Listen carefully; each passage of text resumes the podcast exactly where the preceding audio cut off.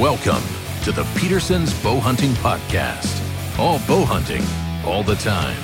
Now, here's your host, Associate Editor Mark Dempko. So hey everybody, welcome to the Bow Hunting Podcast presented by Lancaster Archery Supply. For all your bow hunting needs, visit lancaster archery dot com. We've got the gear, we've got the knowledge, we've got the passion. Talking about passion, we have a, an incredible Uh, hunting family on the podcast. Usually when we talk about big bucks, we'll be talking about one specific deer, one specific hunter.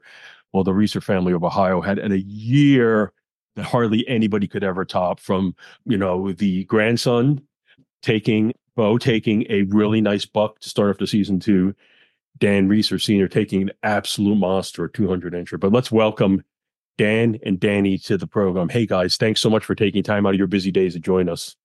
Absolutely. Glad to be here. Yeah. Thanks for having us. Yeah. So we're going to talk about a lot because your whole family scored on terrific bucks last year. But but let's start at the beginning. You guys are a big hunting family. This goes back, obviously, decades. And let's start about how, we'll start with you, Dan. How did you get into hunting and where did the passion for archery hunting come from? Well, you know, I, I started bow hunting. I got my first recurve bow when I was uh, fifteen years old and had gotten my first deer in Pennsylvania with that bow, with my dad. And the the legacy, the history of it comes from my dad was a, was a big recurve bow hunter. You know, back in in the late fifties there, he got his first deer uh, with a with a, a, a recurve as well in, in the state of Michigan. And he was originally from West Virginia. And at that time, there wasn't a tremendous lot of deer in, in the state of West Virginia. And same thing for basically Ohio as well. But But he spent a lot of time bow hunting in Michigan and in Pennsylvania. And then eventually, you know, continued that on in West Virginia and later years, you know, many years later in Ohio.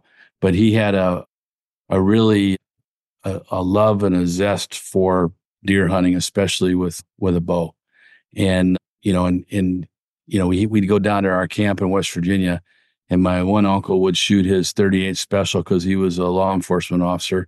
And my dad challenged him with his recurve, and they'd put a shotgun shell up on top of the target. And my dad would shoot the shotgun shell, you know, twenty yards with his recurve that my uncle couldn't hit with his thirty-eight special. And so my dad was a real, he was a real, uh, you know, bow hunting fanatic when it came to uh, first starting to bow hunt when he was, he probably was in his, you know, thirties, you know, before he started bow hunting. But I think the count was he had gotten sixty some deer with a bow in the next twenty years in different states with that recurve. And was, you know, that was before compounds, that's before sights, that's before all that stuff. And uh, I still have his, I still have my recurve and I still have my dad's recurve to this day. But that's where the passion really started, was, was with my dad.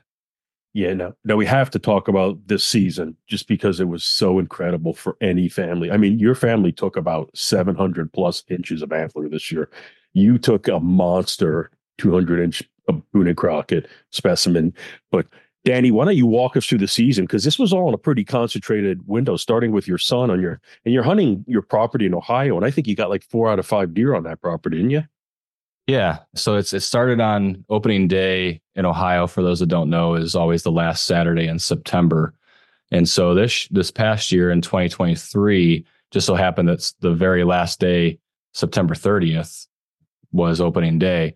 So it's kind of a late start, but we have been keeping an eye on, you know, all the deer. We do, we run trail cameras and have different stands set up. And like I was telling you a little bit before the show, at the time, we had really our eyes set on one buck that was considered like close to being a shooter for us, and that was the one that Bo ended up getting.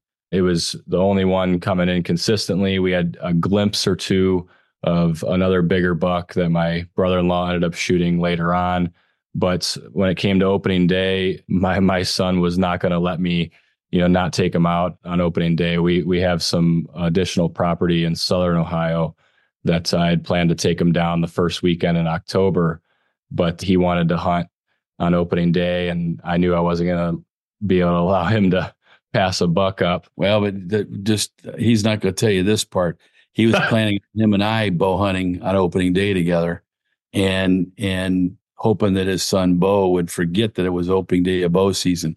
that's impossible. It's already in his blood that he knows when he wakes up in the morning of opening day that it's opening day, just the way it yeah. is in our family. And so he would, listen. He, he would not let Danny. He said, no, I'm going, and I'm going bow hunting. Today's opening day. I've been waiting for opening day of bow season, because he knew it was the first time he was going to get a chance to do it for real. And he, and Danny called me that morning. He says, well, Bo really wants to go. I said, great. We're taking Bo. That's, yeah. that's what I think we should be doing anyway. And I knew, and I knew that I wasn't going to be able to just take him out and yeah. make him just watch deer. You know, if he saw a buck that he wanted to shoot that was big enough, you know, he was going to, you know, hold me to the fire on it. But so we, we took him out. Uh, we, we had a ground blind set up, and we were kind of at the corner of uh, two big soybean fields. We mm-hmm. were tucked woods, maybe like fifteen yards into the woods. So the deer crossed through there to come out into the fields every evening. And it's hard to hunt in the mornings because they're out in the fields all night. Yep. And so you go in there, you push them out. So we ended up probably seeing like, gosh, I'd say twenty-five to thirty deer that night. And they were just all coming through. We'd, we'd see small bucks, spikes, forkhorns, six points. We'd see does, we'd see fawns. And of course, you know, as soon as Bo saw the first buck with something with a fork on it, he was like, Dad, that's a shooter. That's a shooter. And I'm like, no, buddy. And we went on and on and on for two hours watching different waves of deer come through, and him getting frustrated with me and wanting to shoot a buck because they're all, you know, twenty yards away. We're on the ground. They all look really big to him, but we wanted to have him hold out because we knew that this buck he ended up getting was coming in there every evening, you know, maybe like an hour before dark. Yeah. And uh, sure enough, that buck came in, and it made him made him wait. You know, he was using a crossbow, a ten point crossbow, and we had him set up on a, a bog tripod with the, the the grip that holds onto the stock there, so he doesn't have to hold the weight of the bow. He just moved left and right, up and down, and that buck came in. And at the time, seemed like he messed around for a half hour, but it was probably only six mm-hmm. minutes. And Bo made a great shot. You know, just ran about thirty or forty yards, and he was able to trail the whole thing himself. It was a good blood trail, and it was just an amazing night to to start off the twenty twenty-three bow season. And was I a little bit disappointed that it was so quick and so early?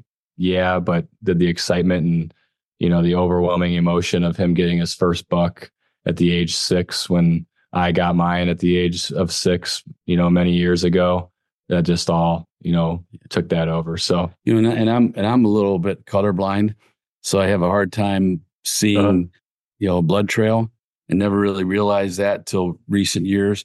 But I always was able to trail tracks and broken sticks and everything else. I was, I was glad to see when he got out and, and put his flashlight on that he's able to see that he, that he wasn't colorblind, and he was able to see the trail just as plain as daylight to him. And we had a hard time holding him back because he yeah. was wanting to get right after it. So we had to take those steps, take a step, look for blood, take another step, look for blood, and slow him down a little bit. But he, you talk about an exciting moment, yeah. you know, having three generations together right there at that time. And, and the excitement on his face just brought back memories to me of what it was like when, when this guy got his first deer. Yeah. What, what a, what a magical or special moment for all three of you to be there. And obviously you touched on, you were super excited, but it sounds like he was as well. Yeah, absolutely. It is ecstatic. Yeah. Now, now, that was just the start of your season, which is amazing. And I think I think you mentioned me, you had a phone call, Per. I think you mentioned that was the first, like, that was really the only decent sized deer, something you would target as far as a mature buck that you'd seen. But things turned around pretty quickly in the family season, didn't it? Yeah. And, and it's amazing what week by week, you know, through the month of October and into November, you know, what the patterns of the deer change, the mentality and and feeding patterns, it, it just changes tremendously. And we always know that at any of our properties, as we get closer to the rut, there's always that chance of seeing, you know, a buck that we've never seen before, or maybe only saw one time the year before. So it really didn't take but a week. And I was out in the stand on the same property, maybe as the crow flies, two hundred yards away from where Bo shot his buck. And we had seen one picture of a buck that appeared to have a drop tine, and we went to that stand, but it was kind of just a, a glimpse of him early in the morning.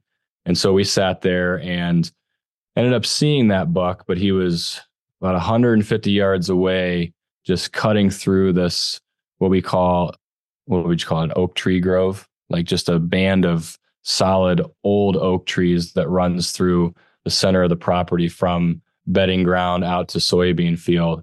And he was with probably, I don't know, ten or fifteen other deer that we could just see. Never came over to our stand, just cruised right out to the soybean field, because that at that time was just prime, like the the leaves on the beans were turning, and that was just like a candy store to them. So we ended up making a decision to go over where we had seen all those deer flooding into the field that night. We we hung a, a double ladder stand about fifteen yards inside of the field's edge in the woods. And the very next night, that, that, that night, night that we, night, we yeah. sat out there, and that buck came cruising right by us on the same trail, but he split the trail and picked the further away one that was like sixty yards away and never stopped. Like, even if I wanted to, you know, stop him for a shot, he was too far away and moving too quick going out to the bean field. So we just said, well, we'll go back to the next night and hope that he picks a different trail.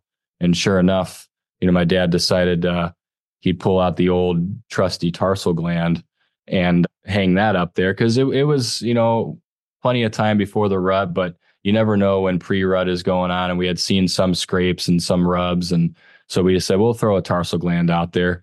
And that buck came in, same trail, and just made a ninety degree to get downwind of that tarsal gland, which ended up being about twenty yards away from our tree stand. And I was able to get a good shot on him. And it ended up being, I think he grossed one hundred fifty-six inches.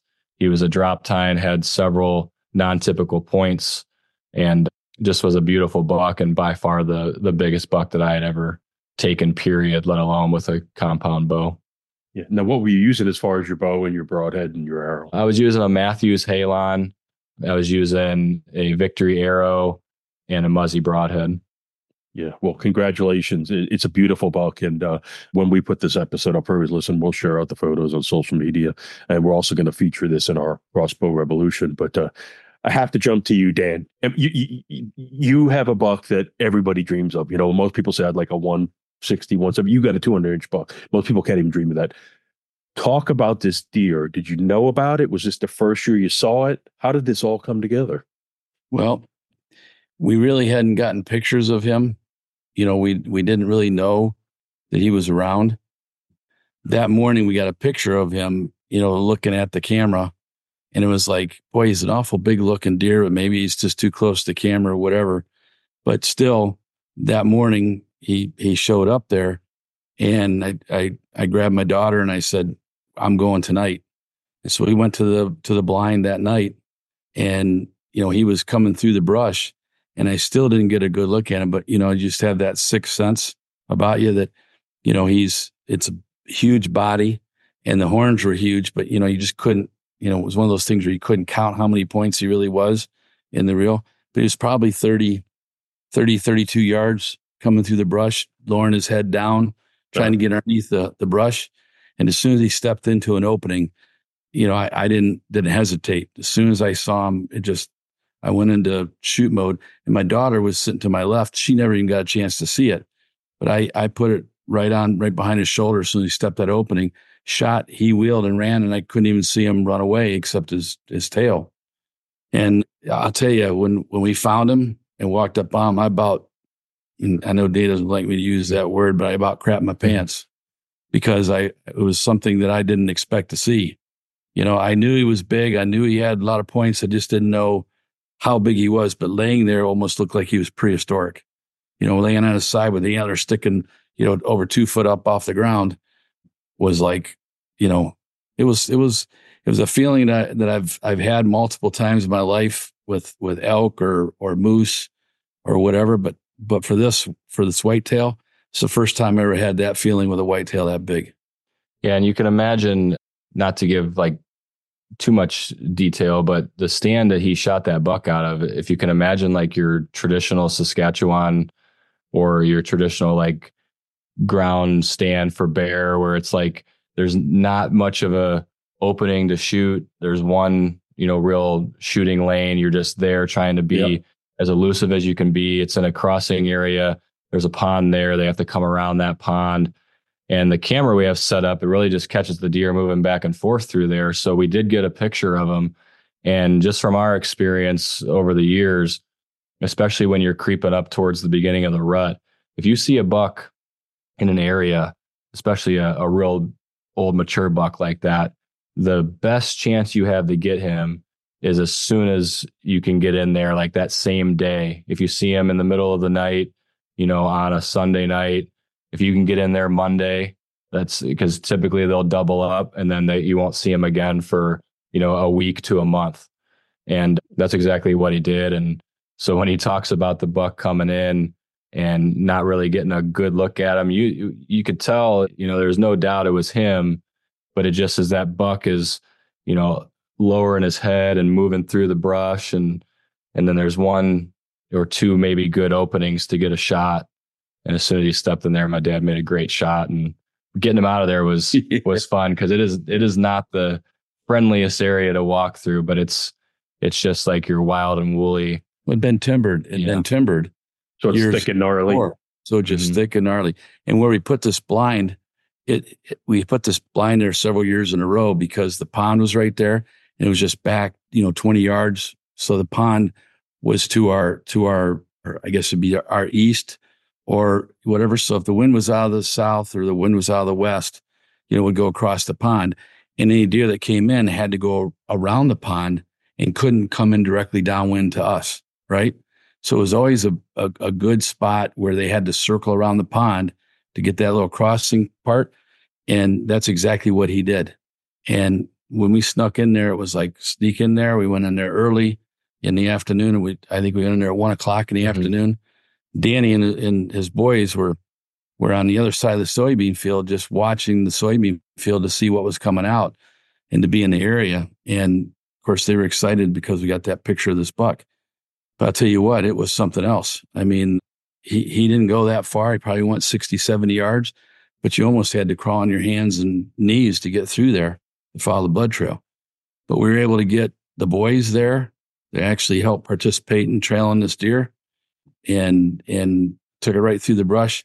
And it was it was a pretty, pretty emotional, exciting moment in my life to see that kind of a buck and have the boys all be there and my daughter be there.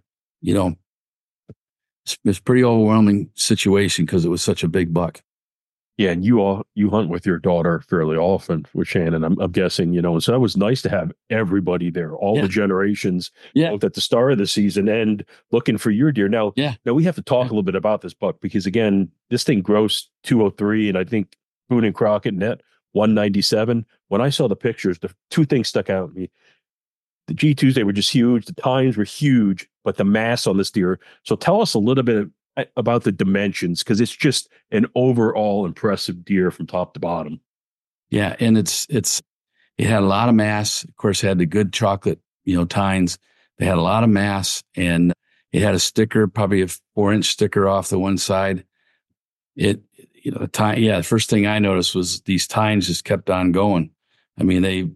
You, yeah, it didn't matter if it was the G two, the G three, the G four. G four. It was like they were all twelve, thirteen I mean, inches. You know, when you look at them for the naked eye, you without putting a tape measure on, you're like, gosh, every single one of those is over a foot. You know, it's it, it was incredible. And it had so many different unique points coming off of it. Like like he mentioned, the four inch sticker off the one G two. He had some really cool points coming off the, the base, and one that curled in like we call it like a witch's finger.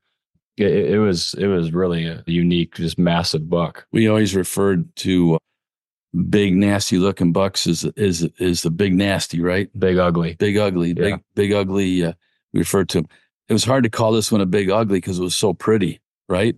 Danny's was Danny's buck was more of like a what we refer to as a big ugly, and and but this buck just had it was gnarly. It had a lot of bumps. It had a lot of little points here and there, and it had long tines. And you know, after you've been around it a little bit and you've held in your hands and you had the, you know, have it caped off and you're holding antlers, and we hung onto the antlers at our house, you know, until the taxidermist was ready for it. But after you're looking at a while, it kind of becomes kind of like monopoly money, right? It kind of like you get a little immune to the overall size until yeah. it puts it back into its normal place where you would see it. or like when the official scorer came up to to look at it and put his hands on it for the first time, and and how he just was ecstatic and was excited, and it's the biggest buck he ever scored. Then it started to hit me again that, you know, holy cow, we got something really special going here, you know. And and then once the taxidermist got it done being mounted, it was like, you know, and I was able to lay it on the ground. And I, I said to my wife, I said, here's what we saw coming through the woods when we walked up on it, and and so forth. It's just a magnificent buck. It really. Yeah. And, and I think I think I may have mentioned this on the phone, but it's it's a buck that it scored Boone and Crockett one ninety-seven net non-typical because it has so many different sticker tines that are not just your little one inch stickers. I mean, they're solid three and four inch sticker tines, but it's really like a buck that if you looked at it, you'd say, well, that looks like a typical until you put the tape measure on it. And so to be able to have a buck, I would have to say, I, I, I keep telling people, it's like the most typical looking non-typical you've ever seen. And that's what makes it so unique and so pretty, because it really is just a, a beautiful buck. And it just has like some really unique non-typical points that aren't your traditional like big, long drop tine or, you know, main flyers off the, you know, upper half of the G twos. Like it, it just points that you don't really see unless you're right up on it looking at, you know, all of the main beams and bases. So it's it's really cool. It's it's funny you said that, because I think I only had three photos to look at. You shared three photos with us, but depending on the angle, it looks so different depending on how the, the head was turned in position. It is an absolutely gorgeous deer, a wonderful rack. And I thought that too, is when I was trying to figure out how many points it had, it's like, it's hard to tell depending on how the deer is positioned at everything. But uh, yeah, so so you never saw that? Like you didn't see that last year? That's the first time you saw it was literally yeah. right before you got it. Yeah, it, it was just one of those one of those things where it was yep. in the right place, you know, to to get a, a camera. And and he obviously he was around, and he didn't get that big by being stupid. And it's kind of ironic because after I'd gotten him a week or so later, I was out to the property to check on some stuff, and I had somebody stop me by the side of the road and said, "Did you get a big buck this this last week?" And I said, "I don't know. I'm not in the habit of telling people that I don't know." You know, and he said, he holds up his phone. He says, "Is this a picture of you?" And I'm like, well, I guess, I guess, yeah, it is. He said, "Well, check this out. Here's a picture of another buck that's real similar to that." And he shows me this picture of this buck, and it's like really big. And he says, "It's been in my backyard all winter long." And, and then I haven't seen it since. And, and it was another buck that was probably just as big, as big as this one. And it's just one of those things where, where, the reality of the size of this buck, you know, starts to set in after a while there. And, you know, people don't get it. But, you know, when you get one, how does it ever just settle, you know, settle in, you know, set in on you? It, when it's that big, it's kind of like a surreal feeling, you know, and until you get it in its in its normal, like if you go to hang it, like we went to hang the head on the wall.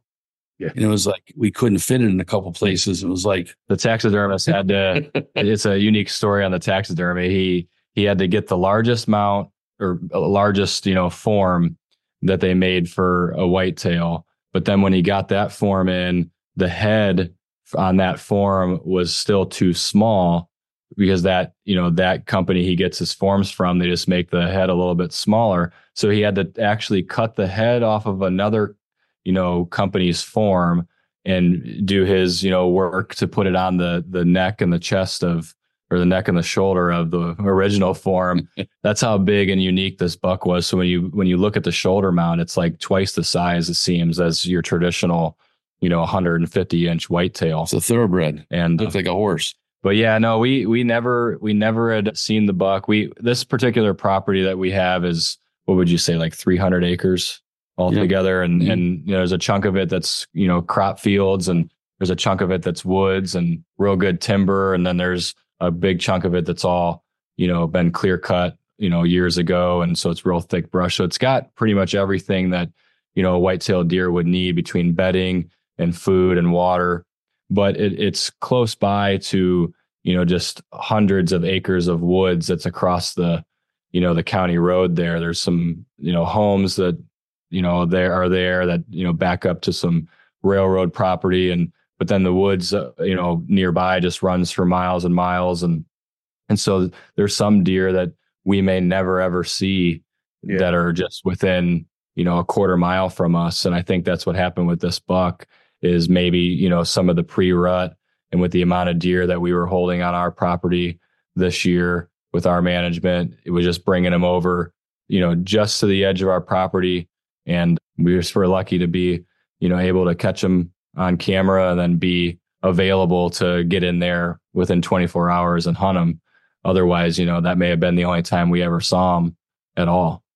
That's key. I, I have to share a quick story. I usually don't, but Pennsylvania, we don't have the opportunities you have in Ohio. You know, you know, the cloud you were talking about growing up and hunting in, in Pennsylvania. So we don't have as many opportunities at big bucks. I finally had one this year on the camera and he was in there for a day and I couldn't get out due to work. And he showed the next day in the morning. I'm like, I got like one last window and I got there at four fifteen. He had walked by my camera at four oh seven. I didn't no. get him. I saw him mm. twice later in the year in the pitch black. That was the only time he daylighted. Yeah. But you, so you know how crucial that is. And it's, it's, it's amazing. You have that window and it's usually twenty-four to forty-eight hours. But to, I should ask, were you using a ten point, Dan? What were you hunting with? Well, yeah, I, I use nothing but ten point crossbows. And, and, you know, I, I used to, when I first, in fact, when Danny got his first, first deer in Ohio, when he was six, we used a, one of the old style Horton crossbows. Yeah. Okay. And it had the little small, you know, pulley wheels on the end and that was it, you know, type thing. And we still have that crossbow hanging in our cabin, but, but I, I have always used ten point products. We're good friends with ten point people. We got a very dear friend, Barb from Ten Point, who's just a very dear friend of ours. Uh, we worked together in the industry for years and years on stuff, and they always take good care of us. And but you know, the, the Ten Point was just an amazing, amazing product and very reliable. And you know, like I said, I had a window. Probably it wasn't much more than a foot and a half by foot and a half to get that shot through the brush, and and I was able to put it right where it needed to go. Yeah, the, the crossbows they're making nowadays are incredible, accurate, fast. The technology they're putting into those bows is amazing. And I and, and I I believe solely on on my end on Spitfire cross broadheads, and and this this is what I used on on this buck was one of our Spitfires, and it went through, opened up like it's supposed to, and you know, as far as I can remember, I don't think we ever lost a deer with a Spitfire. Mm-mm. So it's it's a it's a good broadhead if you're going to use a mechanical. Yeah, and so you know we we talked about the three bucks that your family took, but I mean you said you had four deer that came off this property.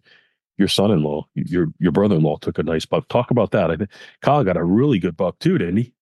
Yeah, he did. So this was a buck that I think I mentioned earlier when when Bo shot his. We had seen like maybe two, if we were lucky, three pictures of this buck in velvet. And it was actually the buck that, you know, once Bo got his, I was out, you know, hoping to see in the beginning of October. And that's when I saw my, you know, the one I ended up getting with the drop tine and kind of changed my, changed my, you know, angle of attack there. But this buck that Kyle shot, we had seen early on, but then he, you know, pretty much went and disappeared again for a month. And it wasn't until November second. Shannon and, and Kyle, they had their second little boy, was born on November second. And we got a picture the day or two around that time. Well, that morning. Actually, it was that, that morning, that morning of that buck. And we told Kyle, like, once again, you got that window of opportunity. You got to get out there. I know, you know, obviously just had a baby, but this was like day or two after, you know, Shannon delivered the baby and they were, they were coming home and, and, I think Kyle just was able to sneak away for one evening hunt, you know, once he knew everybody at the in the family was, you know, taken care of and settled in. And he got out there early in the afternoon, like probably sat down at two o'clock. And it was one of those like even earlier than that. Colder. Was, yeah. Yeah. It was like a cold, crisp November day, beautiful day. And I, I remember sitting at home and and Shannon calls me at like four o'clock and she's like, big buck down. I'm like, what do you mean? It's four o'clock. Like at, at that time, like daylight, the, the time hadn't changed. So it's still getting dark at like, you know, what, six o'clock, six thirty. So like, you're not expecting to get that call until like at least five o'clock or, you know, five, six o'clock. And so for four o'clock, you know, Kyle had called Shannon. Shannon called me. You know, we got a hold of Dad, and and then Kyle calls, and it's like, so it's like, great, plenty of daylight. You know, I was able to load the boys up. I got, you know, Bo is six. I have a younger son, Hudson. He's four. Shannon and Kyle have a older son. He's he was two, almost two at the time.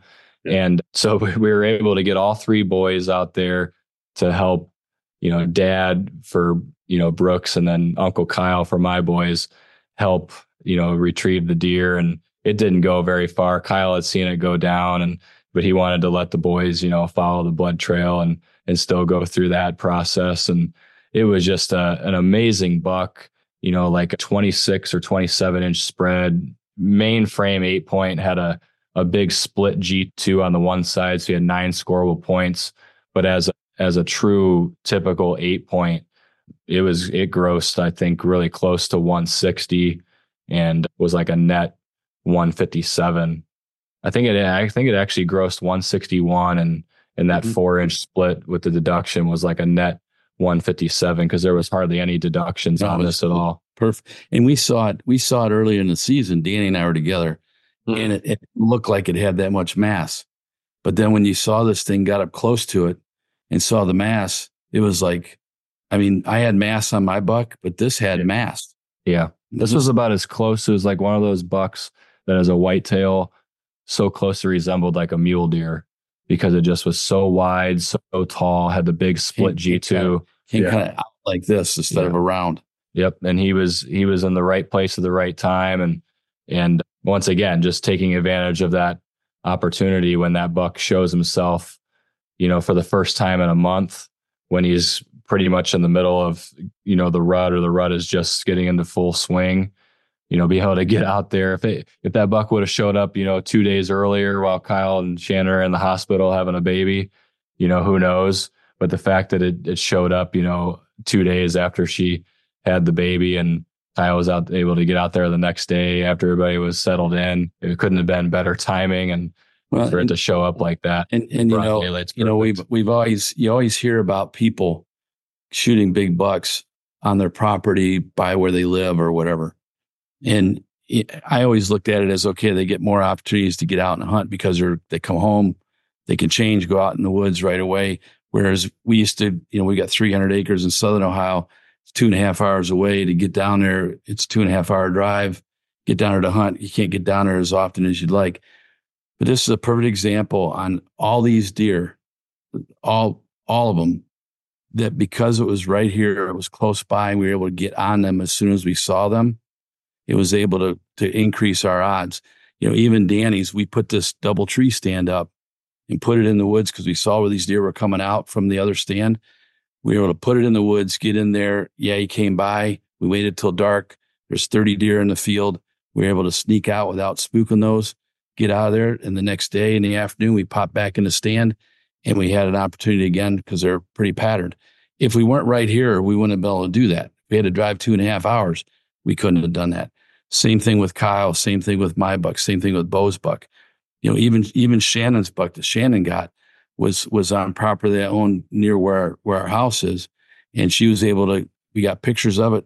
We were able to get get her out in the stand, and she was able to get right on hers too. It was all the same, pretty much the yeah. same formula, because we were able to get to it quick. Yeah, we're very fortunate to be able to have acquired property over the years, and you know, the farthest we had to go this year to hunt was maybe fifteen minutes down the road. And, and we're just very lucky. And I mean, it, it really couldn't have been a, a luckier year for us. And we, and we know that, like, that's, that's the, the humbling side of it, is this doesn't happen, you know, ever. And we've been hunting, you know, like the four or five of us combined for how many years, and never have had the stars align like this. And, and so it, it really was just a, a unique year that we will always look back on, cherish forever, because it could be another twenty-five years before that happens again like that. And, you know, things change with property and, and deer patterns, and you never know. Hunting pressure. Yeah. But yeah, yeah. It, it,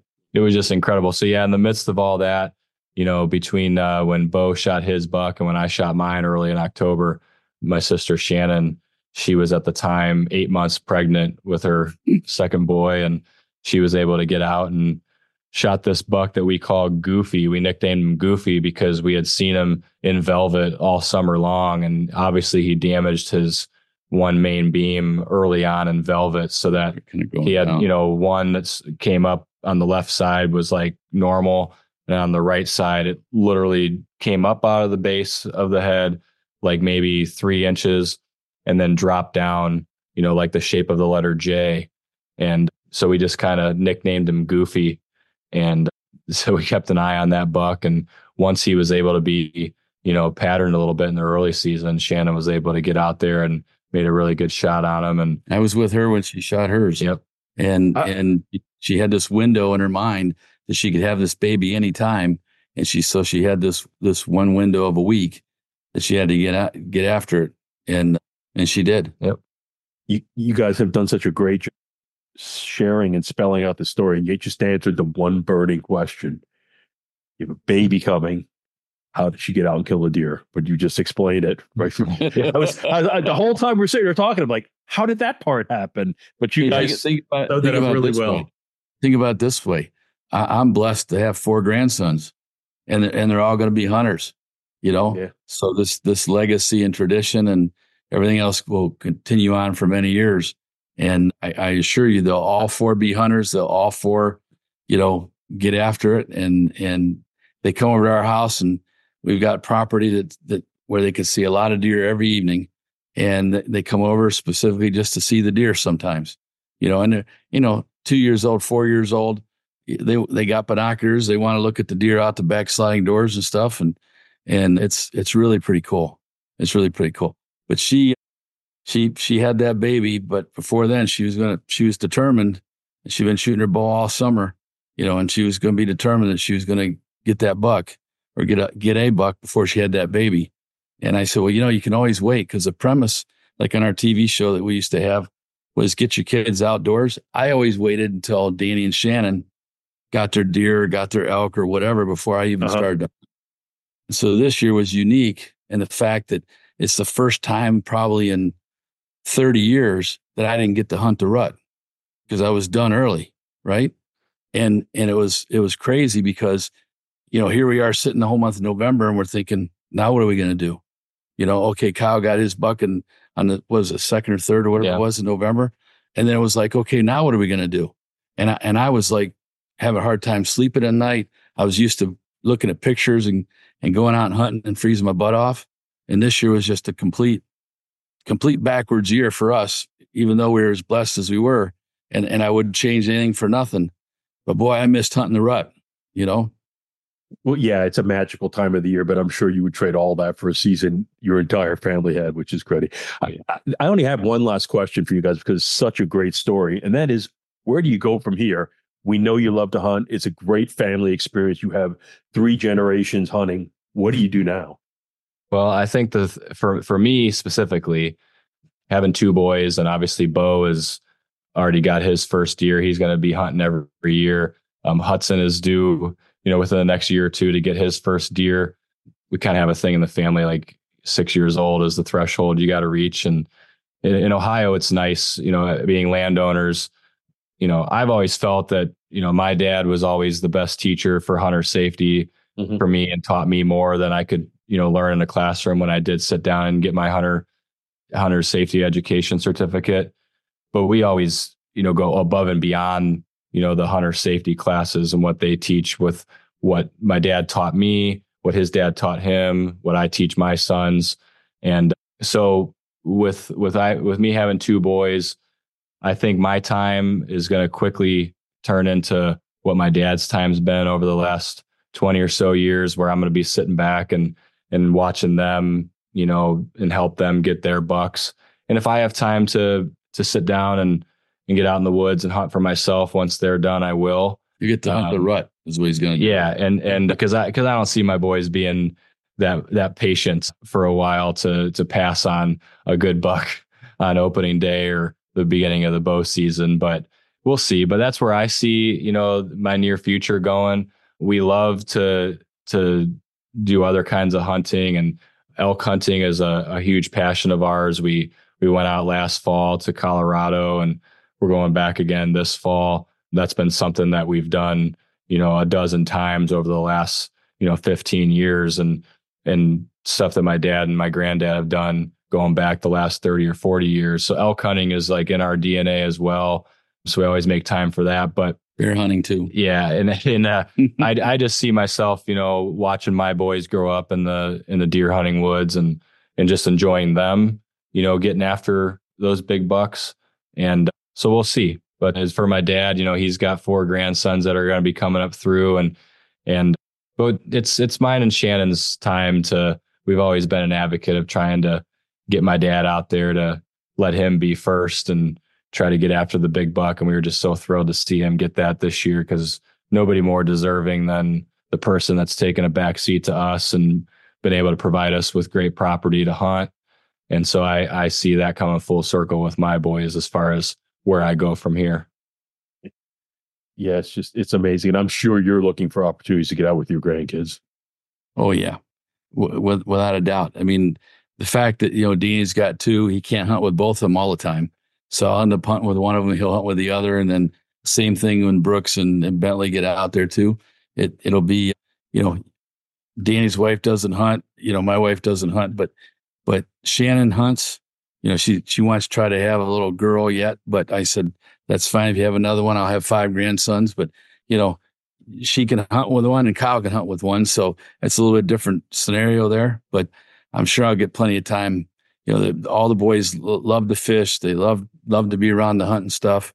And, you know, and Danny will just have to get his boys done, and then he'll hunt the rut. And it'll, it'll be just like be just like me. And you still have an opportunity of some of the biggest bucks running around if you wait till the rut, right? And we just were really lucky to get these bucks, you know, as early as we did. I mean, you think about it, November second, we we had five bucks on the ground. You know, yeah. It's not like seven hundred inches of antlers, not because we got twenty people in our family, but it's five of us that got, and and it's pretty amazing, pretty, pretty amazing for sure. Yeah. Well, congratulations to you, Dan, to you, Danny, to the entire family on one memorable season. It was a, a pleasure to have you both on. Um, good luck for all your hunting you do this year. And for everybody who's listening, we'll see you all next time on the Bow Hunting Podcast. Thanks for downloading the Peterson's Bow Hunting Podcast.